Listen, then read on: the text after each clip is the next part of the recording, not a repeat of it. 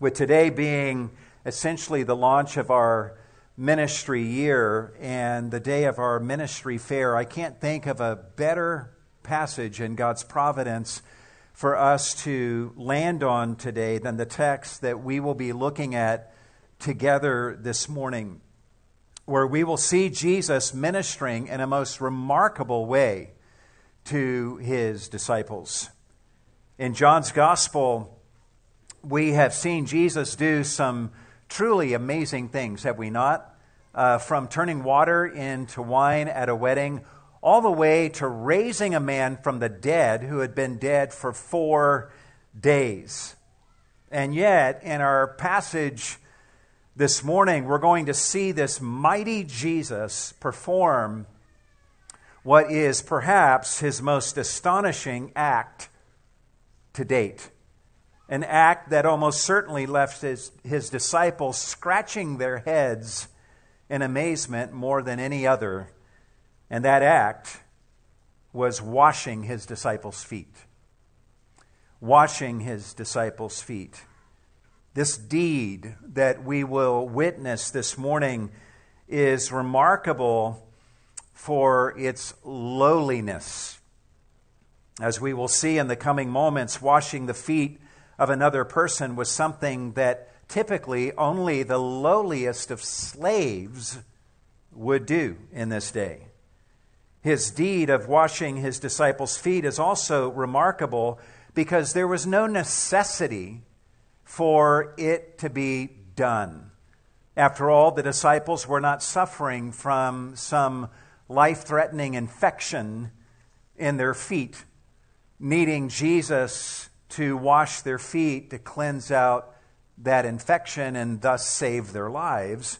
So there was no medical necessity for Jesus washing their feet in our passage today. And there was no moral necessity either for him washing their feet. There is nowhere in the Old Testament law or even in the rabbinic writings of the Jews of ancient history where foot washing was ever prescribed for God's people.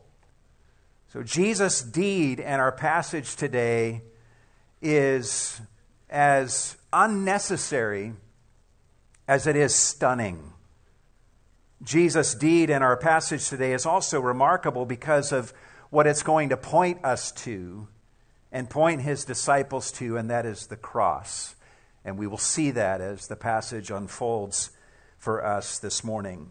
All things considered through this simple act of washing his disciples' feet, Jesus will give us a most endearing glimpse of himself and show us the superabundant greatness of his good heart. And he'll also show us something important about how you and I should go about loving one another. Ultimately, in these verses that we're going to look at today, if you'll look at the copy of the notes that you have, there are six ways that Jesus is going to minister to his disciples. Six ways that Jesus ministers to his disciples on this, the eve of his crucifixion. And go ahead and fill in the blank if you're taking notes. Number one, the first way that he ministers to them is he loves them to the end. He loves them to the end. Observe what John says beginning in verse 1. Now, before the feast of the Passover, Jesus, knowing that his hour had come that he should depart out of this world to the Father, having loved his own who were in the world, he loved them to the end. What precious words these are about the love of Jesus, right? Having loved his own who were in the world, he loved them to the end. In speaking these words, John is reminding us that Jesus had already shown his disciples tremendous love over the previous three years up to this point. He had lived with them and he had poured his life into them. He had put up with their failures and their wrong headed notions and their squabbles between themselves. He had taught them many things and showed them many marvels. If Jesus did not do what he is about to do in our passage this morning, the record would already show that these 12 men have never experienced a greater love than Jesus had shown them up to this point. And yet, Jesus is now about to go deeper in showing love to his disciples. When John tells us that Jesus loved them to the end, part of the end that John is talking about is the final hours of his time with his disciples before he is arrested.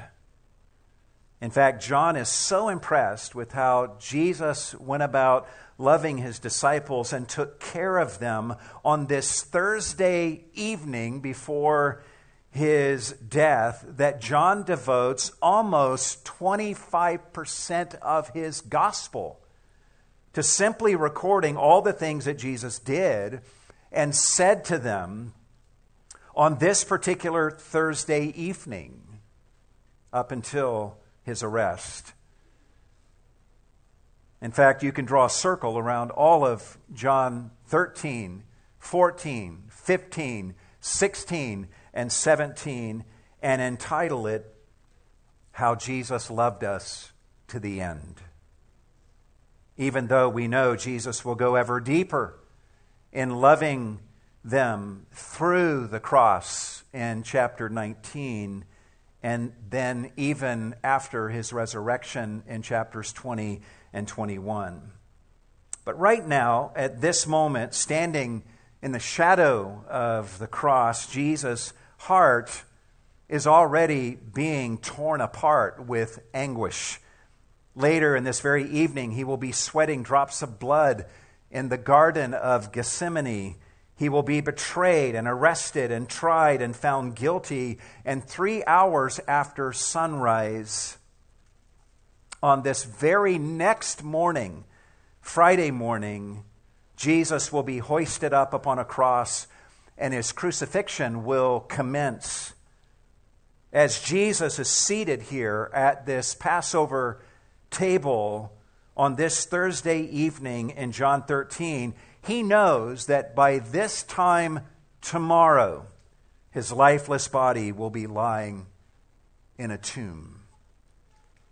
And yet, instead of being caught up in his own grief, Jesus thinks about his disciples and he pours himself into them. If anyone had an excuse to be detached and distant, it was Jesus on this particular evening, and yet already agonizing with forebodings over what lies ahead, Jesus literally looks at his disciples' feet and notices that their feet need to be washed. Are you kidding me? Jesus giving attention to such minutiae on the eve of his crucifixion is an astonishing demonstration of doting love. Many commentators point out that the Greek phrase at the end of verse 1, translated to the end, could also be translated to the uttermost. So you can write down that as an alternative translation such language by John alerts us to the fact that Jesus didn't just love them to the end, but he loved them to the fullest extent imaginable. Just in chapters 13 through 17 alone, Jesus is going to minister to their heads and to their hearts as he teaches them many things. But he starts here in this passage by ministering to their feet. In the end, John wants us to know, amongst other things, that Jesus loved the disciples to the uttermost, from their heads all the way down to their feet on this evening. So let's get the picture uh, firmly in our minds as we forge ahead. Someone obviously had prepared a room for Jesus and for his disciples to celebrate the Passover meal on this particular Thursday evening. Someone had made sure that there was a table along with food set up for them. Having thought ahead to the needs of the guests, someone had placed in this room a kiosk of sorts containing a large pitcher of water and a water bowl or a water basin and a linen towel for foot washing. Yet apparently there was no servant present to wash everyone's feet. Jesus and the disciples would have entered the room and began their preparations for this Passover meal, and then eventually began to recline around the table. Yet no one's feet had been washed, and no one was volunteering to handle this task. And when you read, go ahead and write this reference down Luke chapter 22, verse 24 you discover at least one of the reasons why the disciples were in no mood to wash each other's feet. In Luke 22 24, Luke tells us, and I quote, that a dispute arose among them as to which one of them was regarded to be the greatest. Unquote. And it seems they're having a dispute because they could not arrive at any agreement on the subject. Evidently, each person thought that he was the greatest in the kingdom, yet he couldn't get the other guys to agree with him. Go figure. So, given the argument that they are having, it makes perfect sense why none of them would volunteer for this task of washing the other's feet, because at least in their minds, to wash the feet of the others would have been regarded as an admission of inferiority. And no one on this evening is about to do that. So it was pride that held them back from this act of service, but Jesus will not let this act go unperformed on this evening. Which brings us to the second way that Jesus ministered to his disciples on the eve of his crucifixion. Number two, he gets up and makes preparations to wash their feet. He gets up and makes preparations to wash their feet. Observe what John says in verses 2 through 5. And during supper, and literally this reads, supper having come, the devil, having already put into the heart of Judas Iscariot, the son of Simon, to betray him, Jesus, knowing that the Father had given all things into his hands and that he had come forth from God and was going back to God, rose from supper and laid aside his garments, and taking a towel, he girded himself about. Then he poured water into the basin. Notice how detailed John is being here. John was clearly an eyewitness of this moment, and he wants us to see each step of what he and his fellow disciples witnessed on this occasion. Every eye in the room was on Jesus as he rose from the supper and then took off and then laid aside his outer garments and then took a towel and then girded himself with that towel, and then poured water into a large bowl. It's as if John is portraying this scene in slow motion, helping us to linger in this moment through his own vivid recollection of each step that Jesus took in preparation to wash his disciples' feet. What would have been so shocking to these disciples is that by stripping off his outer garments and girding himself with the towel, as one commentator says, Jesus was adopting the dress of a menial slave, dress that was looked down upon in both Jewish and Gentile circles. Unquote. So, what Jesus had done thus far was stunning enough, but then Jesus does something even more remarkable, and this is the third way that Jesus ministered to his disciples on the eve of his crucifixion. Number three, he actually washes their feet. He actually washes their feet. Observe what John says in the second part of verse 5. Jesus had poured water into a basin and began to wash the disciples' feet and to wipe them with the towel with which he was girded. For a person of superior social rank to do this kind of thing for people of lesser social rank was unprecedented and astonishing. In all of ancient literature, there is not a single example anywhere of any person of superior rank washing the feet of people of lower social rank. Not a single example of that anywhere. More than that, as the commentator D.A. Carson says, even peers did not wash one another's feet. Some Jews, he says, even insisted that Jewish slaves should not be required to wash the feet of others, and that this job should be reserved only for Gentile slaves.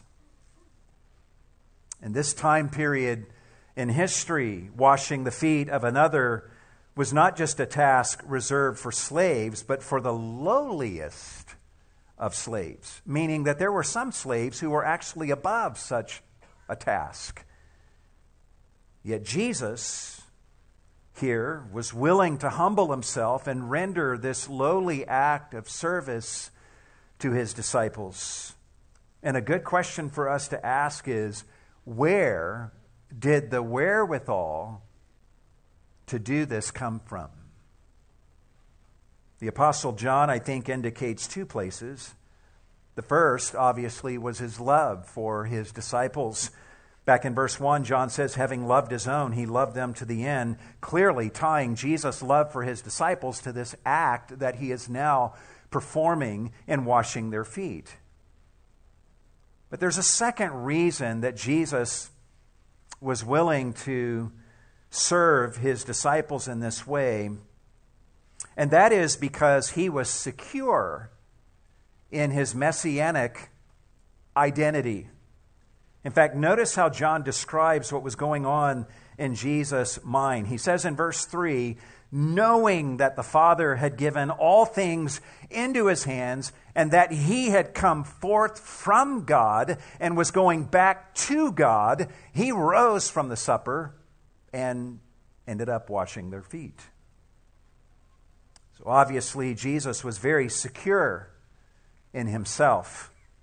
He knew the Father had given all things into his hands. He knew where he had come from, and he knew where he was going from God and to God. Jesus was very secure in his identity as the Son of God to the point where he could lower himself freely here to serve the disciples without feeling that it threatened his messianic identity in some way. It takes a very secure person who has a very strong sense of who he is to do what Jesus does here in John 13, which means that Jesus is the most secure person in this room. The insecure people in the room are the disciples who had been arguing with each other over which of them is the greatest. The insecure people were the disciples who felt that washing the feet of their peers would have been a threat somehow to their own status. It's insecure people who are in rivalry with other people over which of them is to be considered greater. It is insecure people who are afraid to lower themselves to serve another person. It is secure people who have no qualms about lowering themselves beneath others and serving them. And Jesus obviously is very secure in himself and in his messianic identity as the Son of God. And this absolute security is a vital part of what gives him the wherewithal to humble himself and perform this lowly service for his disciples. So John says he begins washing the disciples' feet.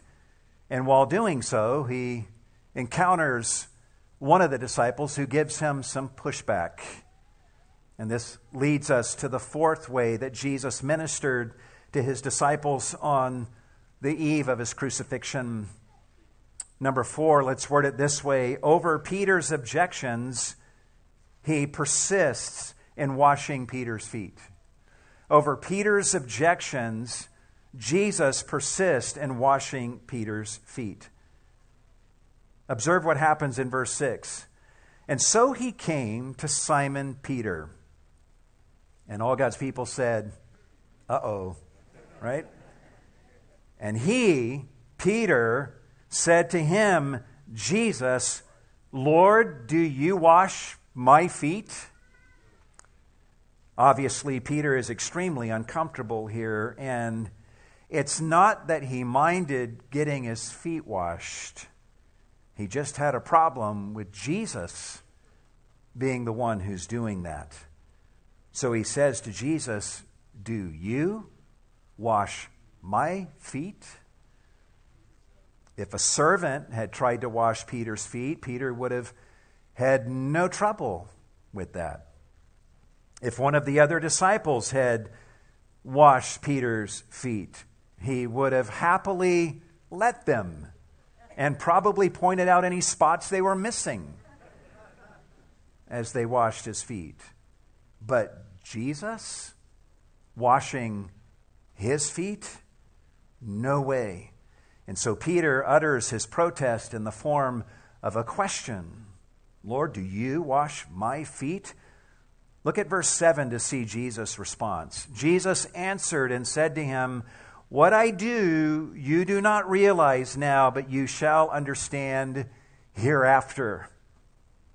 There's a lot going on here, Peter. There's a million things going on right now, and you'll have understanding of this hereafter. What Jesus says here should have been enough to tear down Peter's defenses, but it wasn't. Look at verse 8. Peter said to him, Never shall you wash my feet. Literally, the Greek text has Peter saying, No, you shall never wash my feet into eternity. Obviously, this is more than Peter feeling just a little awkward and saying, Are you sure you want to do this, Jesus? This is a bold refusal from Peter that was designed to make it clear to Jesus that Peter will never allow him to wash his feet, ever. However long eternity is, that's how long Peter is saying it will be before he will ever allow Jesus to wash his feet. Imagine that you have someone over at your house and you offer to pour them a glass of tea, and they say to you, No, I will never take a glass of tea from you, not into all of eternity, what would you do? You'd be taken aback, uh, for sure, right? And I doubt you would say, Are you sure? Because I'm already up. I can pour the glass for you. No, you wouldn't do that. You would almost certainly be shocked and back off on the tea thing and know to never bring up anything about tea again, right? But this is exactly the way that Peter is talking to Jesus here. And the reason Peter refuses so vehemently is because he has a high view of Jesus.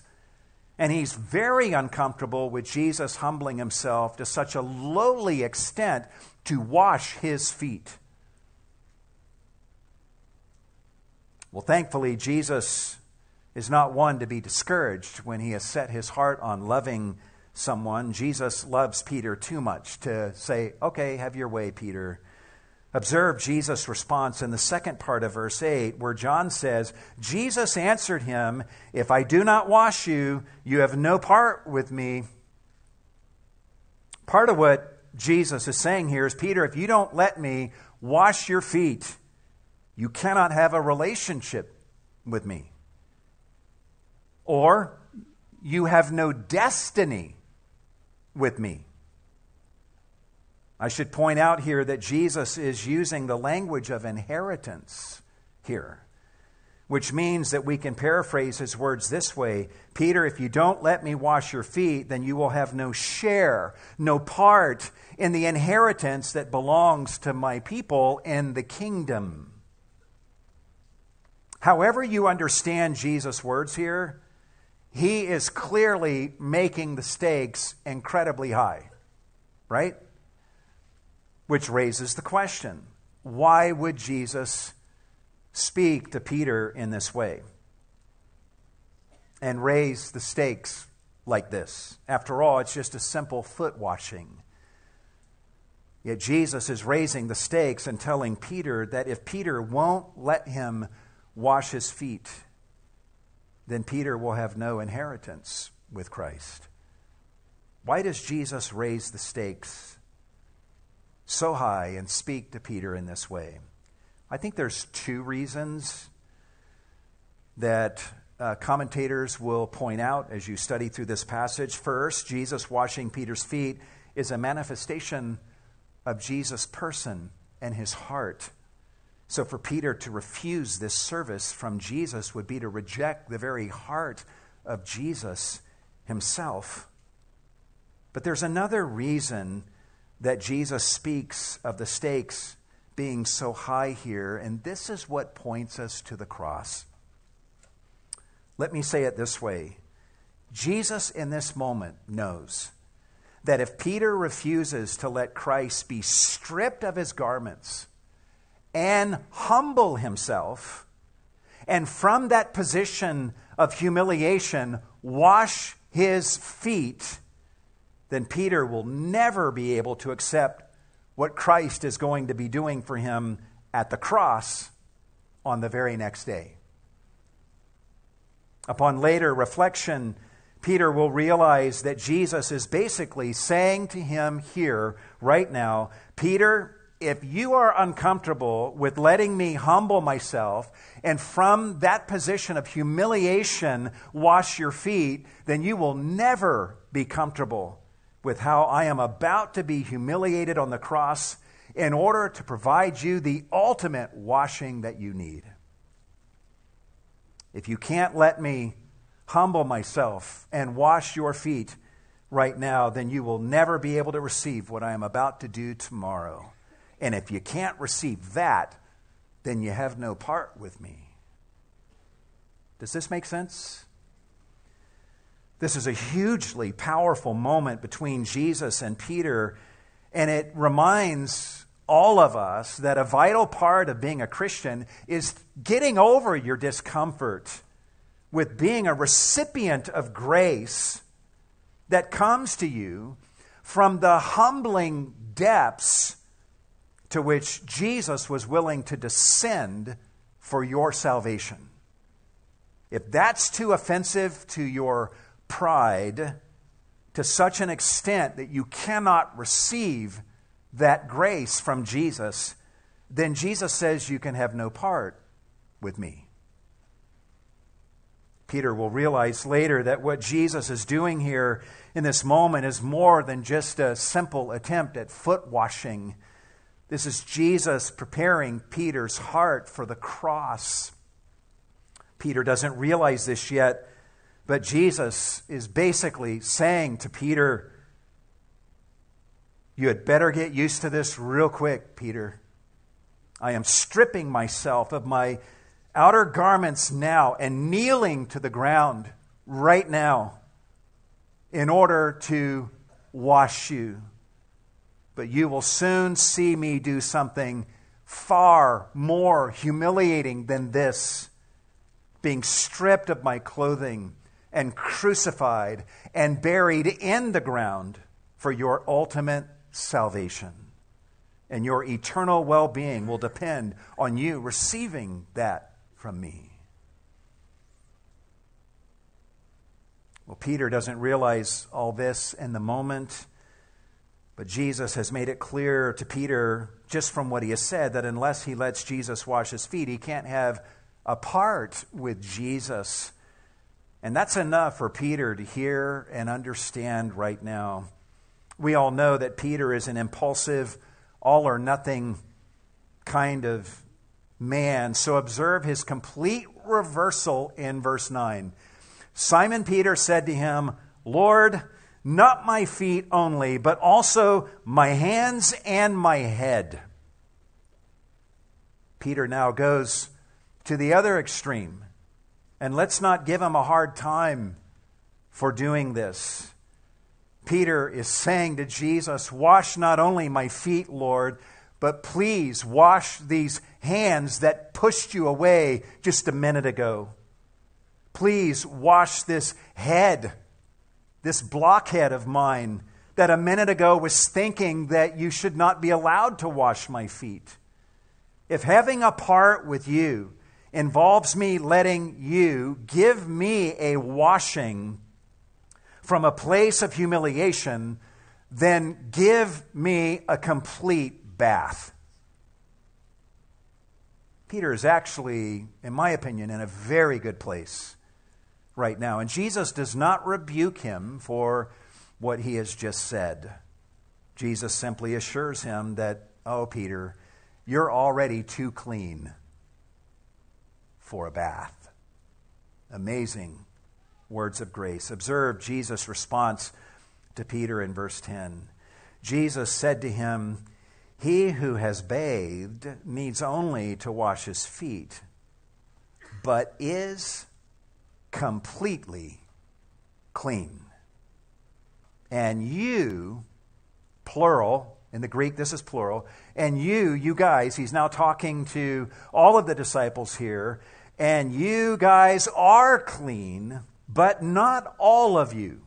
And who is the one who's not? Judas. John adds this note in verse 11 saying, For Jesus knew the one who was betraying him. And for this reason, he said, Not all of you are clean.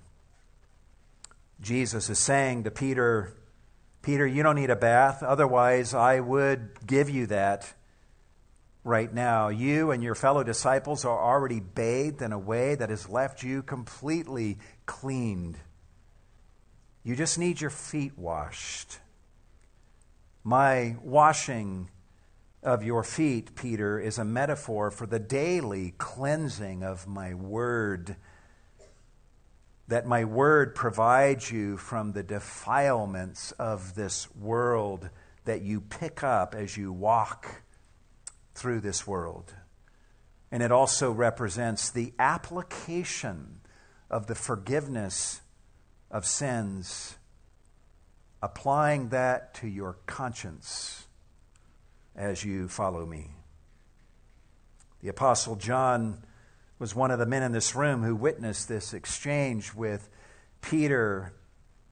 And you can write this reference down in 1 John 1 9. Jesus is talking to Christians, or John is talking to Christians who have already experienced the washing of regeneration and justification, making them righteous in Christ and John says to Christians, if we confess our sins, he is faithful and just to forgive us our sins and to cleanse us from all unrighteousness.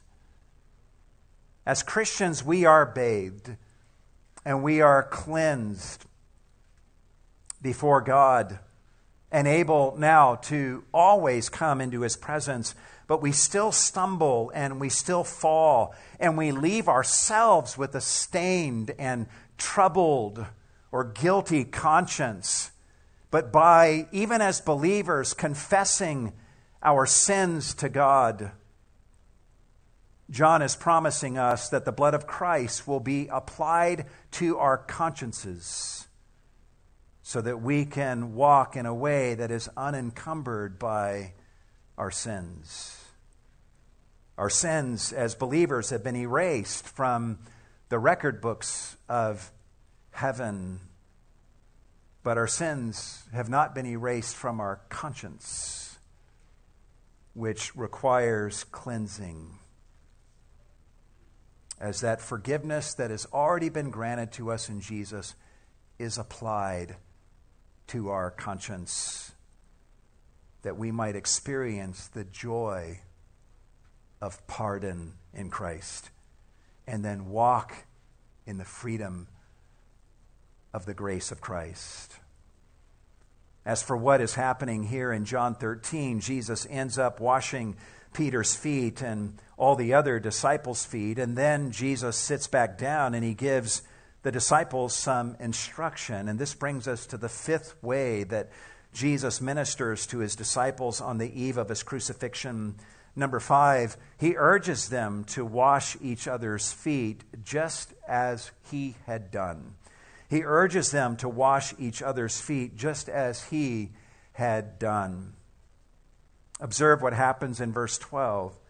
And so, when he had washed their feet, and taken his garments and reclined at the table again, he said to them, Do you know what I have done to you? Imagine how silent the room was as Jesus washed their feet, and then he gets resituated at the table and asks, Do you know what I have done to you? And it's evident the disciples gave no answer because there's no answer recorded. There was no doubt a long pause where no one knew what to answer. And so Jesus breaks the silence and explains to his disciples what he has just done. Look at verses 13 through 15. He says, You call me teacher and Lord, and you are right, for so I am. If I then, the Lord and the teacher, we could paraphrase this the ultimate Lord and the ultimate teacher washed your feet, you also ought to wash one another's feet. For I gave you an example that you also should do as I did to you. Jesus here is affirming their high view of him and tells them that they are right to think of him as their teacher and their Lord. And then he makes his point, basically saying, If I, whom you look up to as the ultimate teacher and the ultimate Lord, was willing to lower myself and wash your feet, then you should be willing to lower yourselves and do the same thing for each other. He's saying, I have just showed you how to live. By the way, think about Jesus' method of discipleship here where he leads his disciples by example first, followed by giving them verbal instruction.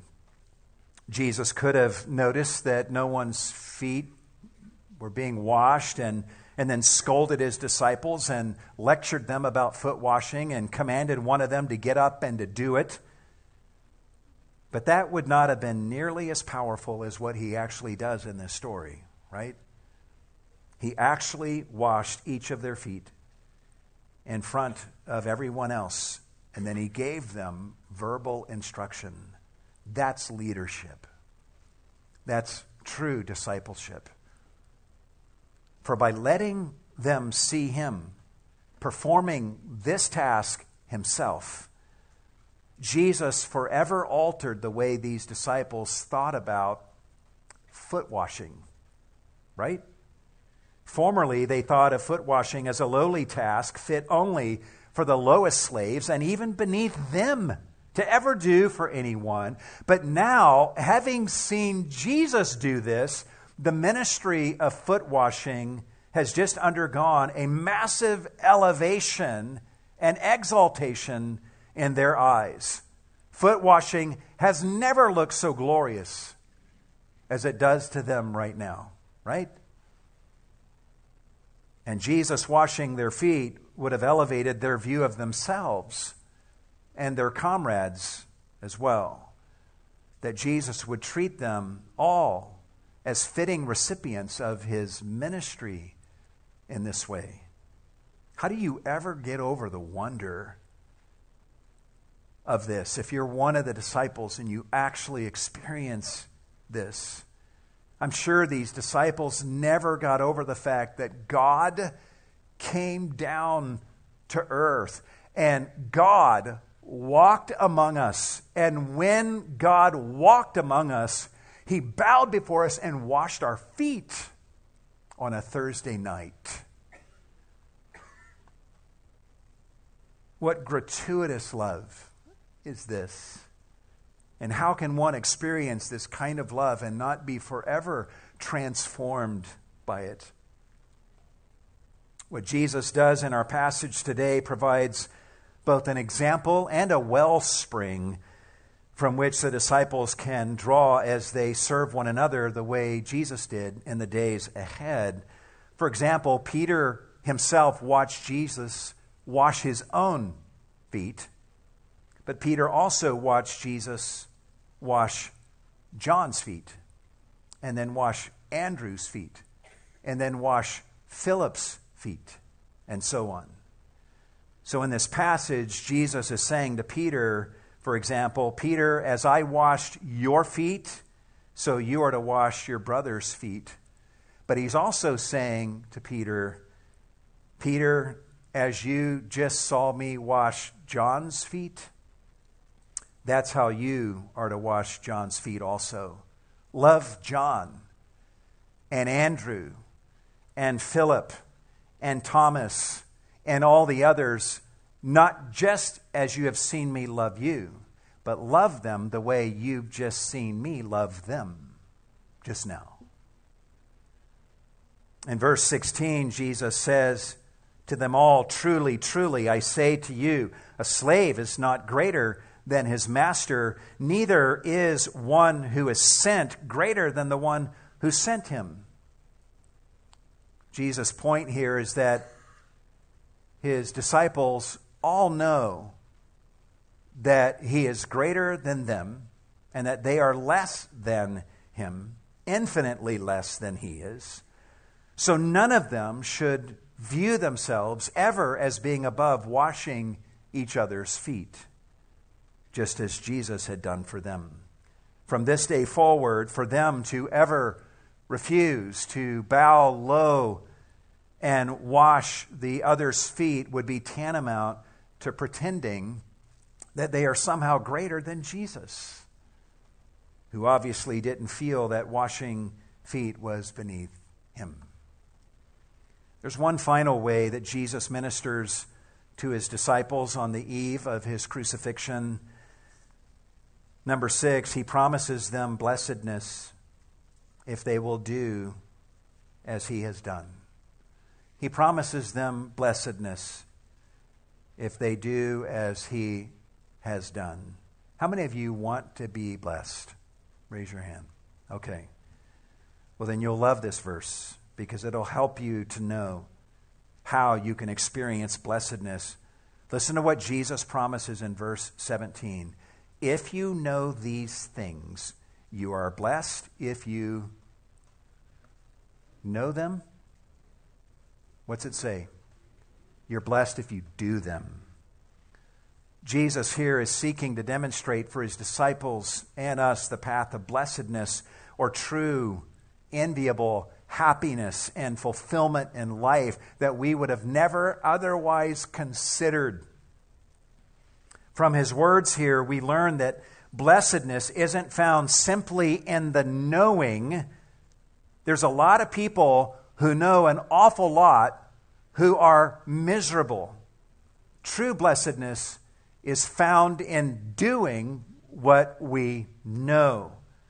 Jesus is saying here if you know these things that I've just been talking to you about regarding humbling yourself and serving each other, you are blessed if you do them.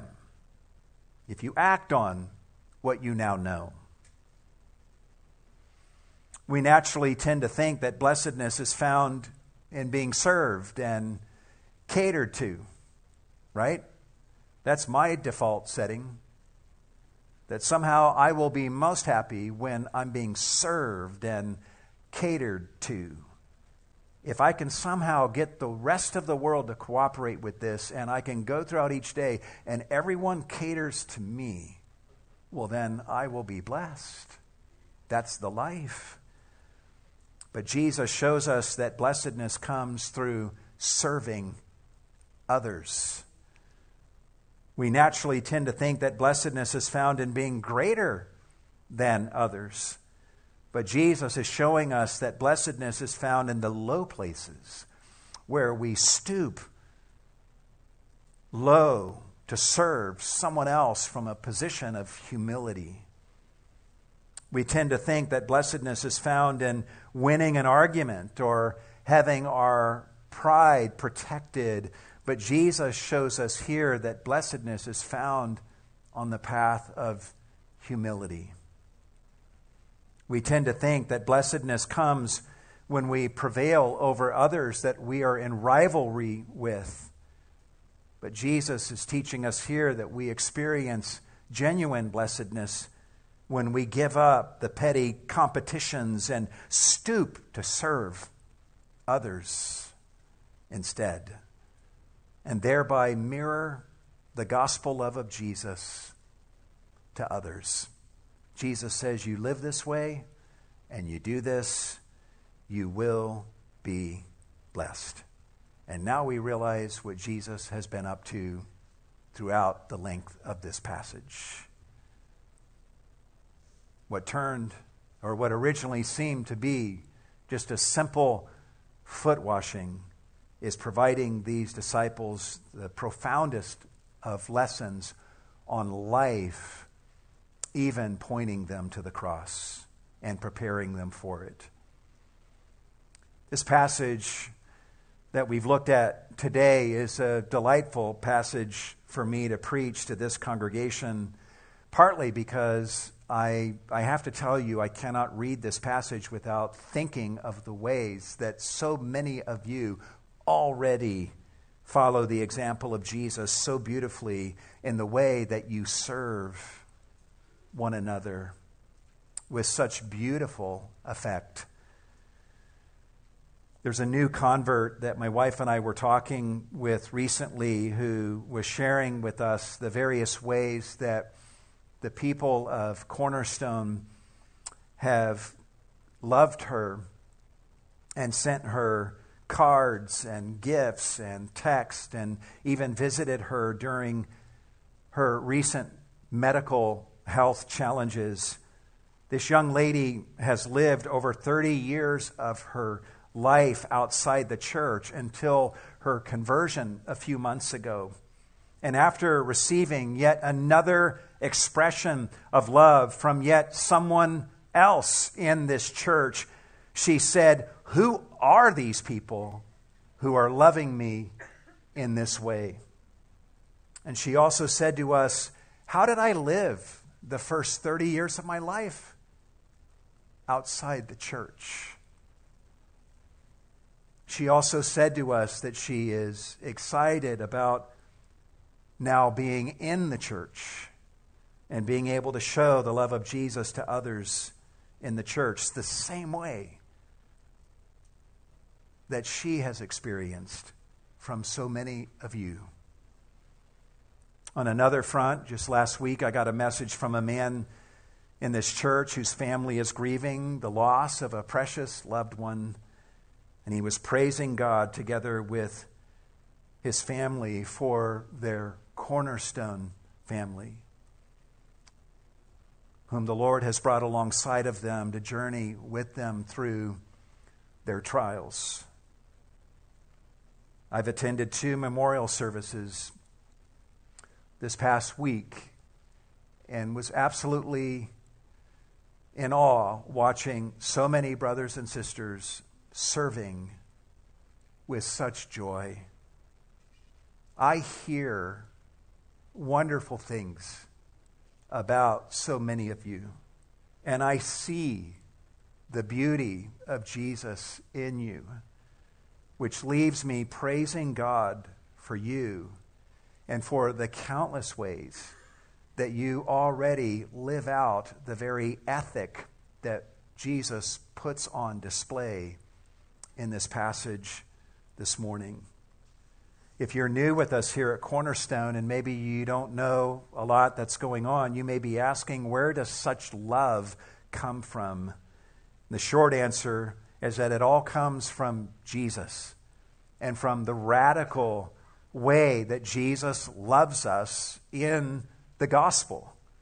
It is his radical love that we have experienced that now gives rise to our love, not only for him, but also for others. In fact, talk about radical love. Consider just very briefly the radical love that Jesus shows to Peter in our passage this morning.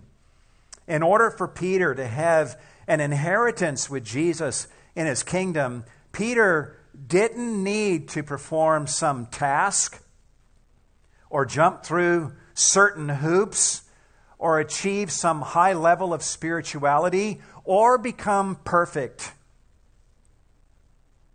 After Peter refused to allow Jesus to wash his feet, Jesus would not take no for an answer. Jesus simply says to Peter, If you won't let me wash your feet, you can have no part with me. In other words, he's saying, to word that positively, he's saying, Peter, all you have to do, all you have to do here is let me wash your feet and you can have part with me. That's the deal that Jesus makes with Peter, and it's crazy. Think about it. Jesus makes Peter having a part with him depend not on anything that Peter does, but simply on Peter letting Jesus do something for him. And that is wash his feet.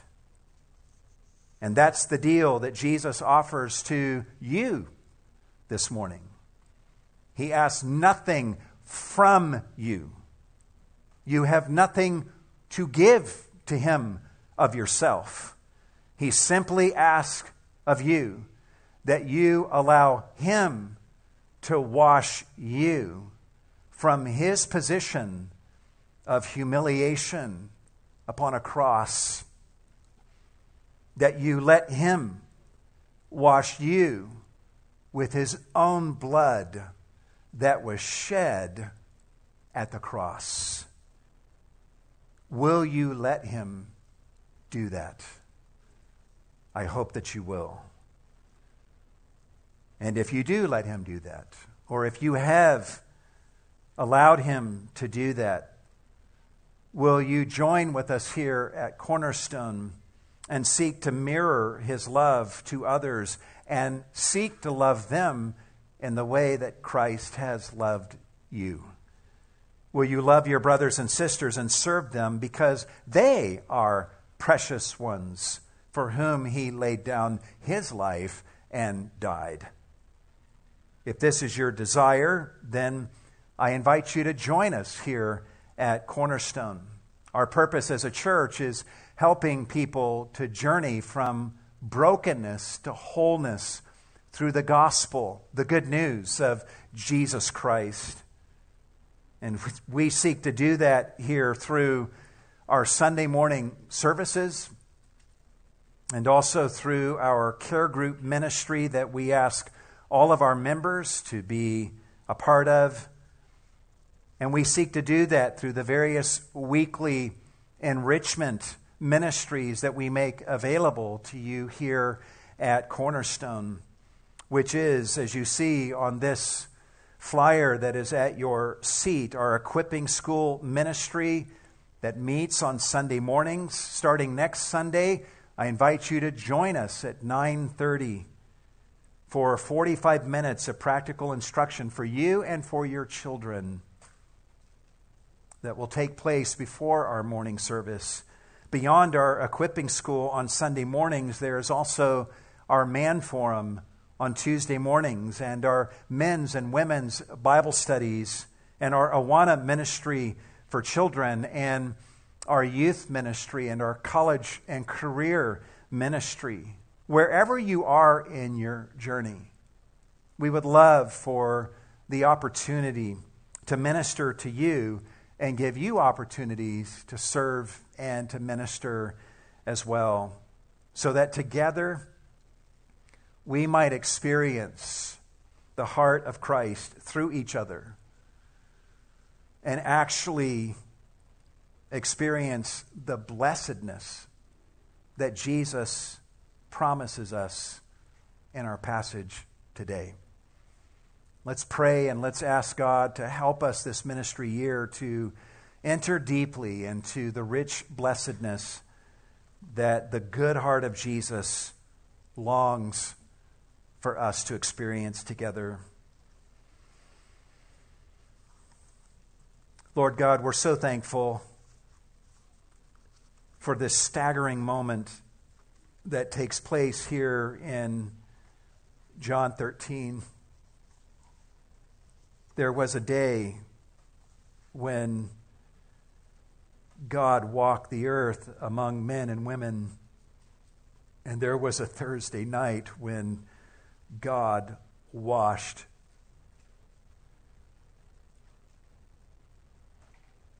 people's feet. What is not to love about a God like you? What is not to love about a Savior like Jesus, who was willing to endure the ultimate humiliation of the cross so that from that position he can love us and give us the forgiveness of our sins and the salvation that we needed and to make us right with you forever.